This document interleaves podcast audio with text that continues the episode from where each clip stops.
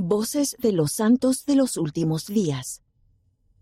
El cojín en el suelo, por Corina Bolívar, Santiago, Chile.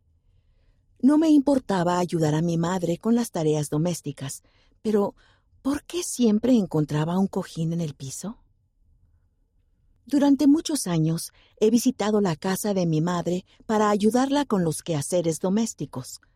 Ella tiene 80 años y es miembro fiel de la Iglesia de Jesucristo de los Santos de los Últimos Días.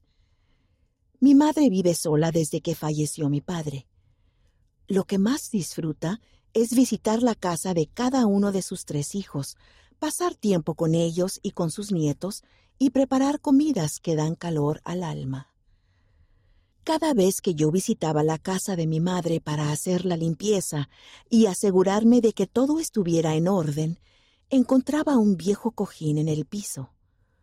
Una y otra vez lo levantaba y lo colocaba en un sillón, quejándome para mis adentros del descuido de mi madre.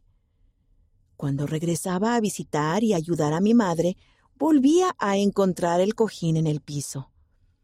Nunca le dije nada sobre el cojín, pero una mañana finalmente descubrí por qué siempre estaba en el piso. Mi madre necesitaba una superficie suave para arrodillarse a orar. Era una mujer mayor, pero su fe inquebrantable hacía que orara de rodillas todos los días.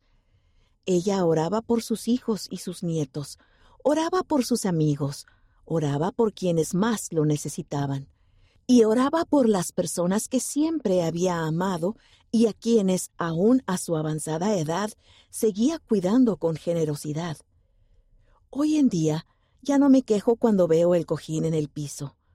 A veces hasta me arrodillo sobre su suave superficie para orar al Padre Celestial y expresarle gratitud por la fe y el ejemplo de mi madre.